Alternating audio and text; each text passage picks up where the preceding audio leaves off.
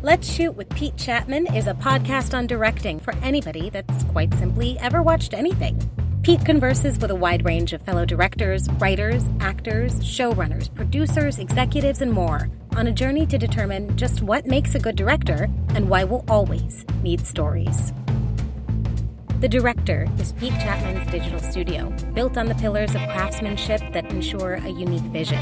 I'm talking about story, innovation, perspective. Learn more about the director, and better yet, get your official director's chair wear by visiting www.drctr.video. That's drctr.video. All right, all right, all right. Welcome to episode 37 of Let's Shoot with Pete Chapman. I am your host, Pete Chapman, obviously, and uh, it is currently Friday, March 11th at 11:52 a.m. Uh, I figured I would just hop on here real quick and give y'all um, another mini craft episode. I wanted to talk about blocking for television. Um, I think it's one of the uh, most, it, interestingly enough, you don't really have many um, classes on it or conversations about it, but I, I believe that it's the foundational element of what every director is going to do in any scene, really, uh, whether it's TV or film. Um, blocking is directing in many ways, um, particularly in a world where a show has a way that it's shot, you know, a style, a DNA, and however you block it will dictate how that style of coverage plays out. And so I really find that um, when you're going from show to show, blocking is directing, directing is blocking. And if you're able to have buy in from the cast and crew on how you envision the people moving through the scene, then, my friends, you will be in a position to find your uh, stamp or your vision on the show in the episode. So, that is the deal. Um, before we get into that, though, I do uh, hope that folks uh, enjoyed last week's or the last episode. It was a couple weeks ago at this point with Sera Gamble. Uh, that episode, of course, was entitled Sera Gamble on screenwriting, show running, and Netflix's hit series You. And we got into uh, a lot of talk about the process of uh, screenwriting, of the hierarchy uh, in in the writer's room, and uh, seeing things script to screen and holding on to your vision. So I hope those of you that uh, haven't checked it out will go back and listen. It's a really good episode. And if you aren't following her, it's at Sera Gamble, S E R A G A M B L E, on uh, Instagram, and she does a frequent Instagram stories Q&A called Ask Me Anything AMA. You'll find it under in her highlights and she goes to town um, uh, with honesty and candid responses. So uh, check that out. Now, I do have some questions uh, that I will answer from some folks in my IG story. And uh, I will go through those really briefly before we get to today's episode. Let us see. We've got from at Streets Evangelist. What separates a good director from a great one? Uh, again, I will preface I read these questions and I respond uh, on the fly. So you're getting real answers uh, in real time. Um, I think what separates a good director from a great one is an understanding of story and an understanding of craft. I think you can't apply craft to a story you don't understand. Uh, it can be something that can be shiny and and and and slick and beautiful, but it, if it's not in service of what the story requires from you as a director, then it's really just putting, you know, icing on top of uh, of a nothing cake. And I think that for you to understand story, um, then you can take the toolkit that you have as a director and really work creatively to enhance whatever is on the page. So I don't think that you can interpret successfully as a storyteller or as a you know visual artist if you if you're not working hand in hand with that fundamental grasp of storytelling. Um, I also think you have to have a have a high level of curiosity. You have to be interested in a variety of different um, mediums. You know, uh, literature, music, art, philosophy, you know, psychology, all of those things really do fold into the director's toolkit. And so uh, I urge you to be fluent in all of them, but don't, you know, become a master of none. um, what else do we have here? Let's see. At forever underscore Nina, what is your process to knowing what projects you agree to do? That's a great question. And I was having this conversation the other day with um, some emerging directors in the Sony program, um, as well as uh, some other directing friends. And in the beginning, honestly, I think when you don't have a job, uh, you can't be picky about a job. And so you're probably taking as anything that comes your way. Um, hopefully, you're very clear about what you want to do so even if you're doing a job that's not in your particular sweet spot for where you see your career, um, the people who you're with whom you're working are aware that you actually want to do this other thing. So you could, you know, hire me to do this web series that's like a little bit of a horror, you know, or thriller, and I'll be making sure at the same time that you know I want to do half hour single camera comedies, and I can work on this with you and I can enhance my my storytelling abilities, but I can also um, make it clear that you know if something comes down the line down the line or you hear of anybody who needs someone that's interested in what I've told you I want to do in this example half hour single camera comedy then it's a it's a win-win. Um, if as you move through your career and you start getting to a place where you know I think this is where I am actually where you are like, okay, it seems that people want to hire me. Uh, it seems that people want to bring me back. It seems that um, you know the the the the, the net is go- casting wider and wider, and and and more and more people are interested that maybe I haven't met, but the good word of mouth and the final product of a of a good looking episode of television travels. Well, then I get I think you get to the point where you're being selective about what your targets are and where you want to go. And so, you know, for myself, I've become interested in doing I want to add a couple particular things to to the resume because I find that sometimes you go up for a job and people don't believe you can do something you haven't yet done. So I do want to add a period piece to my resume and I want to add a really, you know, kind of high level action piece to my resume and I want to add a superhero, uh, you know, some kind of universe uh, piece to my resume. So I'm really actively perhaps turning things down that aren't moving me toward those three things that I am looking to uh, add to my to my uh, skill set. And then at that point, you know, I'm making a. I'm not saying no just to say no or or out of some uh, uh, you know, idealist philosophy. It's because I want to leave room for these things that uh, I'm shooting for, and I can do it because I've got a little bit of a foothold in another space. And lastly, from uh, at Forever Nina, is there a difference between directing a show and a movie? And if so, what is it?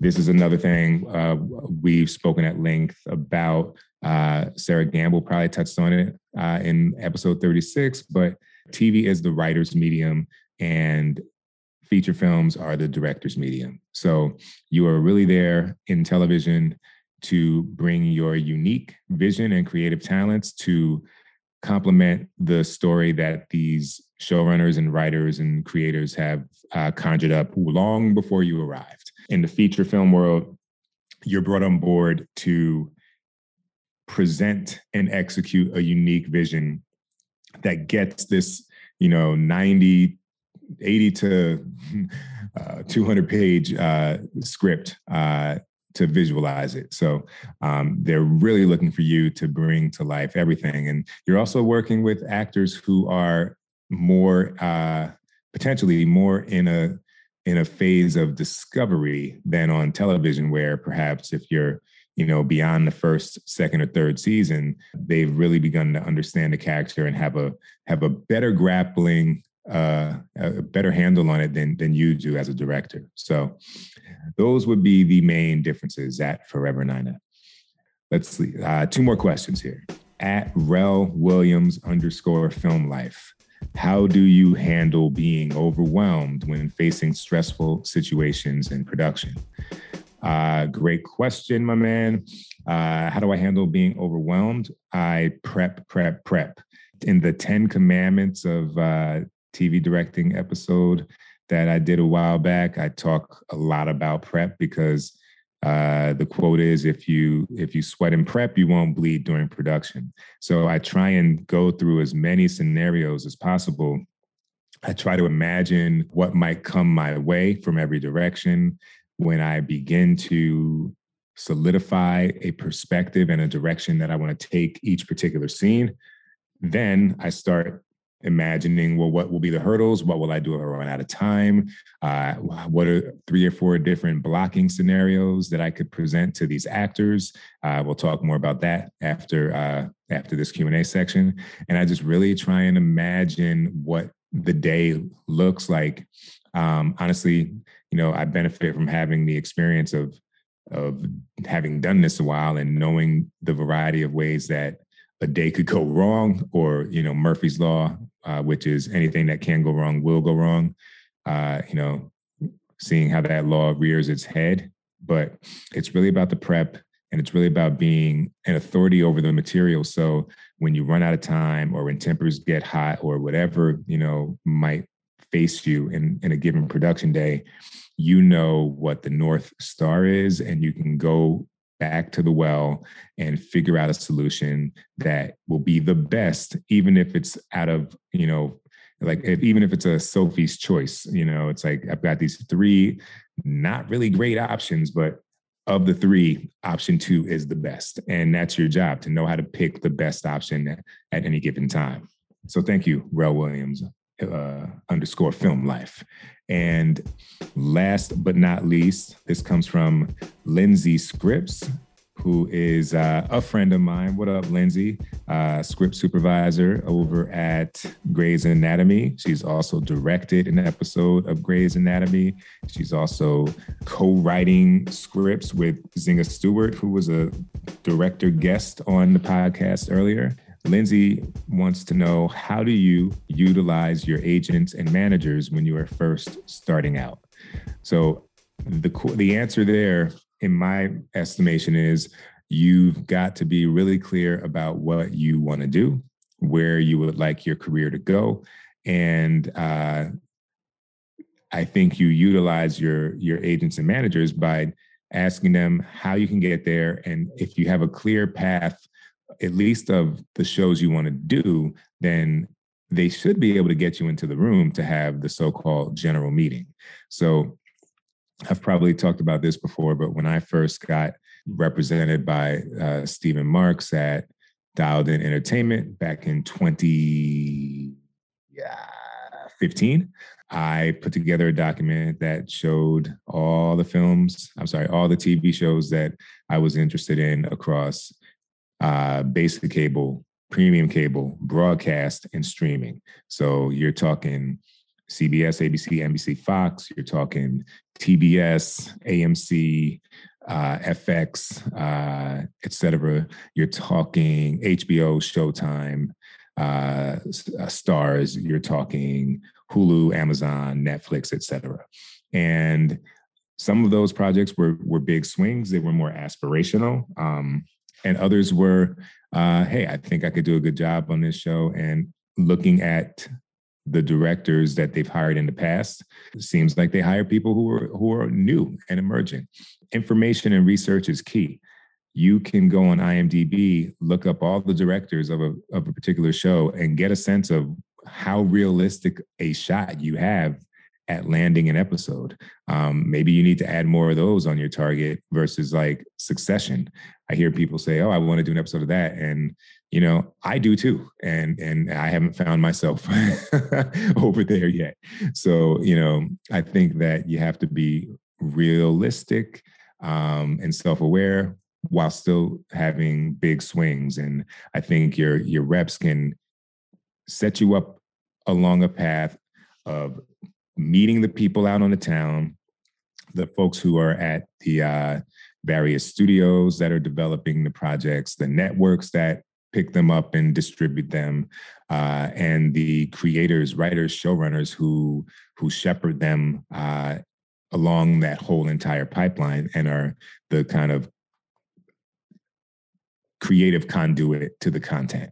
Um, so I would make that list and I would uh, you know see how many folks you can start meeting with and and build that awareness campaign of you know I am so and so I want to work on this kind of show. Here's my um, you know my my bio and my life story my origin story and here's why i'm an asset to whatever you're working whatever you're creating. You know i'm i have uh, a unique point of view that is exactly in line with what you're doing thematically. And i think uh, that's kind of the combination right there. So thank you lindsay scripps. Hope all's well with you. Hope to see you soon. Uh, and I hope you enjoy uh, this combo about blocking for TV.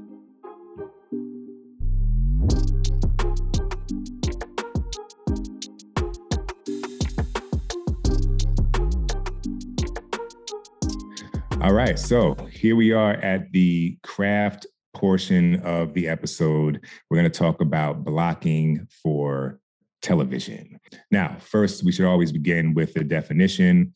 I've got this from uh, a NYFA, uh, New York Film Academy ed, nyfa.edu uh, blog post.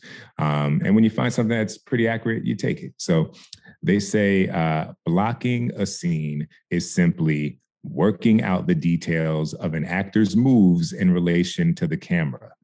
You can also think of blocking as the choreography of a dance or a ballet. All the elements on the set, actors, extras, vehicles, crew, equipment should move in perfect harmony with each other. So there are um, seven points that I like to consider when I think about blocking, um, and I'll just move through them. Uh, part of this is excerpted from uh, my book, Transitions. This is in um, my section on television director development programs, uh, page 197 for those who have it who purchased the book. Um, but uh, here we go. So, once you book your first episode of television, your next task will be to actually direct it. These are the questions that I ask myself for each and every scene after having completed all of the necessary prep work driven by the needs of the script. So, question one Which direction provides the most depth for my master shot? Obviously, your master shot is the scene that, I mean, I'm sorry, is the shot that represents the widest angle on the scene. It shows you the geography of the location or the set. It uh, should capture the entrances and exits of the characters. Um, and it should relay all of the information that you need to while perhaps not putting a particular focus on it because that's what your coverage is for your close-ups your over the shoulders your singles your two shots whatever it might be depth is your goal because this is film or tv um, and it's visual medium it's a visual medium and it should be something that is interesting to look at. So on any set i'm usually going to walk around and say okay oh, if I put the camera back here, I can look not only in this room, but I see into a hallway, or I, I have, uh, you know, there are windows on that side of the set that we can shine some light through. I'd rather be looking in that direction than at this wall that just has the refrigerator. Um, so depth is about making sure that what you're doing is quite honestly interesting and, and pretty to look at. The second point would be or the second question would be which character has the most important entrance? Your master shot should ideally be angled toward receiving the entrances and the exits of your characters. If you have multiple entrances and exits, then you are faced with the challenge of identifying which entrance or exit most impacts the scene and the overall storytelling. This is a pretty hard and fast rule for broadcast television and basic cable, but on premium cable and streaming platforms where there's more time and more money for nuanced storytelling, you may have a creative reason for going against this instinct. So, um, what kind of examples can I think of that that challenge that? Let's see. Let's say you have a person coming in to a scene and they're your star and they're the most important person in the scene, but they're talking to a group of people. There might be one entrance in that case, uh, and I may have to make a decision about whether or not I want to focus my my master shot on that entrance or on the other people uh, who will be there for the majority of the scene and then i can get a, a special shot or a close up or that person's you know singular coverage to bring them in.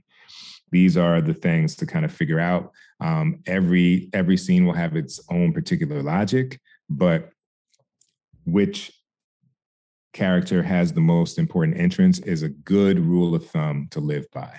Um, I'm sure there are a variety of, of situations where you break this rule or you uh, you don't break it, but you you you look to uh, maybe step away from this idea because other parts of your story are better served by not following it. But when you walk onto a set, you walk into a location and you're trying to figure it out, I think this is a, a, a great checklist to consider. The third thing is which angle provides a view of the largest number of characters. Now, some scenes are so large, either in featured cast or scripted action, that answering the above questions may not yield the best coverage, like I was just mentioning. In these instances, you're ultimately governed by getting as much as you can in your master shot, knowing that your additional coverage will put eyes on the important beats of the scene. That said, like any concept or rule or guide, this should be ignored at times. Uh, so here's a here's a more specific example, actually. Uh, now that I'm thinking about it, in my Silicon Valley episode, uh, which was episode 605, entitled "Tethics," one of the opening scenes featured the Russ Hanneman character showing a video presentation to four members of the Pied Piper team. Rather than designing a master shot focusing on the four Pied Piper members, I placed the camera behind them, shooting over their four backs toward Russ. It was more important to put the audience in a position of Team Pied Piper receiving this crazy pitch than to angle on the largest number of characters. Um, and, you know, when you think about what the story was, it was really about them receiving the pitch. And there's something interesting about putting the audience in the shoes of the hero, uh, which would be Richard. Um, so that's one example. Um, the fourth consideration what blocking, if any, helps to communicate the subtext of the scene? While the blocking will ultimately be a collaborative effort between you, the talent, the camera department, uh, and you know uh, whoever else might be impacted by what the script calls for, the first iteration of the actions each character will take, in addition to what's scripted, will come from you. What door or hallway will they enter from? Will they remain standing the entire scene? Move to the island in the kitchen? Make a sandwich? Get out of bed and pace? Who sits next to whom in the big dinner scene? Whatever you choose should be strategic and serve the following purposes. One, it should give the actors business connecting to the emotions of the scene. Two, it should keep the scene dynamic and visually interesting. And three, it should easily fold into the rest of your coverage for the scene. The dirty little secret, as I mentioned, of TV directing is that if you're really smart about your blocking and your master shot, you will be able to add your unique voice and vision to the episode. Once you fall into your 50 50 shots over the shoulders, close ups, etc., the show will essentially begin to shoot itself. So, if I go back to these uh, different examples within this point, or these different um, bullets or numbers within this point, I'll try and give you specific examples to consider. So it should give the actors business connecting to the emotions of the scene. A lot of times in television, uh, we're often worried about page count. And so this is my hunch. Uh, writers can chime in or hit me with an email or message and let me know if I'm off base here. But a lot of times, um, stage directions are not very just very specific because it's taking up valuable real estate on the page. So rather than have two or three lines telling you exactly what I already know the actor, I mean, the writers imagine the actors would do, uh, the characters would do, it would just say, so and so and so and so are in the living room. And then the scene begins. And so you and I know, and you and I mean the collective, all of you listening, that you can't have uh, two people just be in the living room doing nothing. So some blocking might be well what if i put this in the kitchen and i have one of the characters making a sandwich and they're avoiding the conversation uh, with the busy work here um, you know folks talk about the scene in raging bull um, where the steak is being cooked and there's a big argument between uh, de niro's character and his wife and the act of cooking that steak and burning that steak is uh, subtext. It, the scene is not about the steak, but it's a great bit of business that underlines what is emotionally going on between these two people. The second point in here, it should keep the scene dynamic and visually interesting. You do not want to watch two people basically be potted plants in your coverage. So you want them to move around. Uh, if some shows will kind of have a policy where they won't they don't really want the camera moving unless the actors are moving and so if you know that going in from your tone meetings and your and your prep then it would be a very good idea to have people moving uh, if you want to find a way to get the cameras to move other shows are very happy with a drifting camera or you know a camera that is active and following the actors no matter what they're doing or becoming a bit of a character in the scene but all of that is enhanced and complemented and elevated by uh, having the actors move around. Uh, obviously, the big challenge in television, as uh, the what was that episode 35 where uh, i think i said speed is the is the currency in television directing. You don't want to create too many different axes that or axes um, to cover the action. So if uh, if I am talking to someone and we're looking at each other and we're on a on a straight line, if that person, you know, moves to their right, um, that can create another angle that we have to shoot, um, depending on the style of coverage. And so a lot of times you want to keep people on the same axis because then you have fewer shots. A thing that I've learned uh, across different shows that want a lot of uh, movement and action, but maybe don't have a lot of time to capture that, is having actors replace each other in uh, the other's blocking. So you might have, uh, here's just an example, you might have three, uh, four people at an island uh, in a kitchen, and let's say one uh, is on the side without the chairs, the other three are seated in stools, and then let's say um, the refrigerator is behind the person uh, opposite the three people. And let's say the person in the middle gets up, walks to the refrigerator, um, grabs a drink, and that happens on a beat where the person who is talking to the other three people uh, is getting to a, an element of dramatic importance. And then maybe they move and go sit where that person who went to the fridge was previously sitting. And then the person who went to the fridge comes and takes the blocking of the person who was talking to the three people originally, but now they're making a sandwich. And that keeps the dynamic because your eye is now seeing different characters in different positions um, without the camera having to move. Um, so it progresses the scene interestingly. And uh, actually, that is something I did specifically in an episode of Grownish um, with um, Yara Shahidi's character talking to um, Chloe, Halle, and Emily Arlook um, in their apartment. So that was in season two. So a little trick if you're interested. Hi, this is Sera Gamble. I am the co creator and showrunner of the Netflix series You. You are listening to Let's Shoot with Pete Chapman. Transitions, a director's journey and motivational handbook, is Pete Chapman's book from Michael Wiese Productions. What started in 1993 has been a marathon of persistence and creative pivots, transitioning from indie filmmaker to teaching at NYU's acclaimed film school to running a production company, to directing television and commercials, and ultimately eyeing a return to the feature films that gave him his start. A mixture of how to, self help, and inspiration, this book is for any person targeting a successful career in the creative arts. Transitions, a director's journey and motivational handbook from Michael Wiese Productions. So, the let's see, I think I've hit four points, right?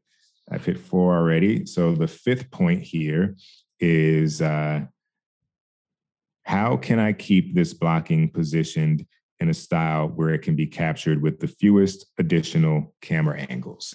So I'll just kind of get down to the basics of what I touched on in the previous point, but uh, understanding the 180 degree line is important. Have your characters move all you want, but understand that if they pivot and move downstage, upstage, or cross the invisible line, you may be committing yourself to additional shots. Coverage in television means every shot you have on one character is quote unquote matched on the other side with the other character. And I can't tell you how many times that I've seen directors fail to make their day because they overcomplicated their blocking. So that's uh, something to make sure you're on top of there. Um, I'm somewhat molding many answers into each one of these points, but I do want to kind of carve out the the fine points and the uh, more direct, specific uh, sentences regarding these different things. All right, point number six. When considering blocking for television, how does the show tend to shoot scenes like this?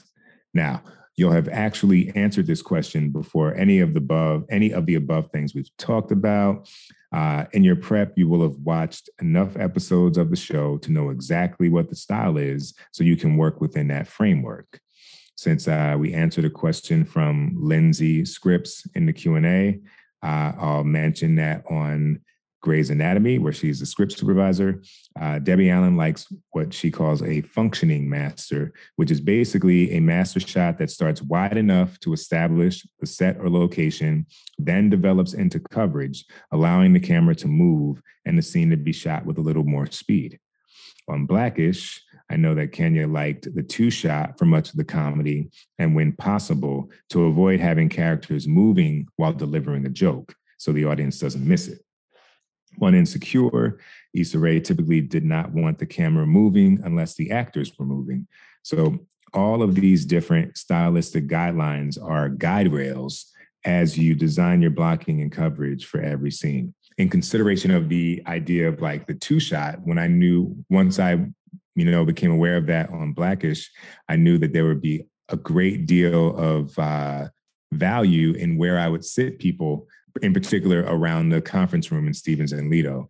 And I can think of one episode in particular where, you know, um, it was uh, Wanda, C- Wanda Sykes was in the scene, Deon Cole, obviously Anthony Anderson, Peter Mackenzie, uh, Jeff Meacham, all the regular cast of characters that are in that uh, conference room. But as always, Dre was uh, recounting the issue at home. Uh, then, then uh, Charlie has his point of view, which is always outlandish and funny. Uh, and then um, Wanda Sykes' character had her point of view, and I just knew that if I the the real freedom I have is not how that scene gets shot because it's kind of a, a set piece that has a rhythm that you're expected to meet, but um, where I sit people would be where the joke might lie. And so I knew in this particular scene, it would be funnier to have Deon and Wanda next to each other as opposed to Deon and Anthony next to each other, which is how I typically might have blocked that scene. Um, so these are little things that you can carve out to enhance and elevate what's happening on the page. That's your interpretation of the director. And um, those are the little moments that maybe go unnoticed, but I think uh, they can help elevate a joke or or heighten the drama or whatever it might be. Lastly, the seventh thing that you want to consider uh, when you're blocking for television is how important is this scene to the episode? Is this a montage piece? Is it the culmination of a multiple episode story arc? Is it setting up a storyline that will be explored further down the line? Being able to weigh the importance of a scene will help you decide how much time and how many resources you want to devote. When I directed the season 17 mid-season finale for Grey's Anatomy, there were some scenes that I shot as a oneer, while others I spent a significant amount of time on while still making my day, because I knew they had tremendous weight, not only for the characters, but for the audience. Of course, there are many more decisions that come into play, but these seven questions above center me, allowing me to focus on a perspective from which to approach the scene and furthermore design the episode. So, in summation, let's just go back and touch on those seven points again to consider when you're blocking uh, your coverage for television. Point one, or question one Which direction provides the most depth for my master shot? Question two Which character has the most important entrance? Question three Which angle provides a view of the largest number of characters? Question four What blocking, if any, helps to communicate the subtext of the scene? Question five How can I keep this blocking positioned in a style where it can be captured with the fewest additional camera angles? Question six How does the show tend to shoot scenes like this? And question seven How important is this scene to the episode?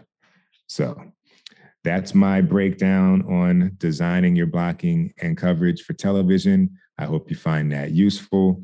This is episode 37 of Let's Shoot with Pete Chatmon. Uh, episode 38 will be coming soon. Uh, I have a few interviews to try and schedule, so it's been pretty pretty hectic uh, between uh, shooting and editing and uh, everything related to um, work. But that's what uh, gives me the information to come back and tell y'all things. So uh, I'm gonna wrap this up now. I got to actually hop in the car and get the set. We've got a, a table read and a and a 2:30 p.m. call, uh, so we'll be shooting into the evening. But take that into the weekend with you. And uh, everybody listening, remember, stay safe, spread love, and of course, keep creating.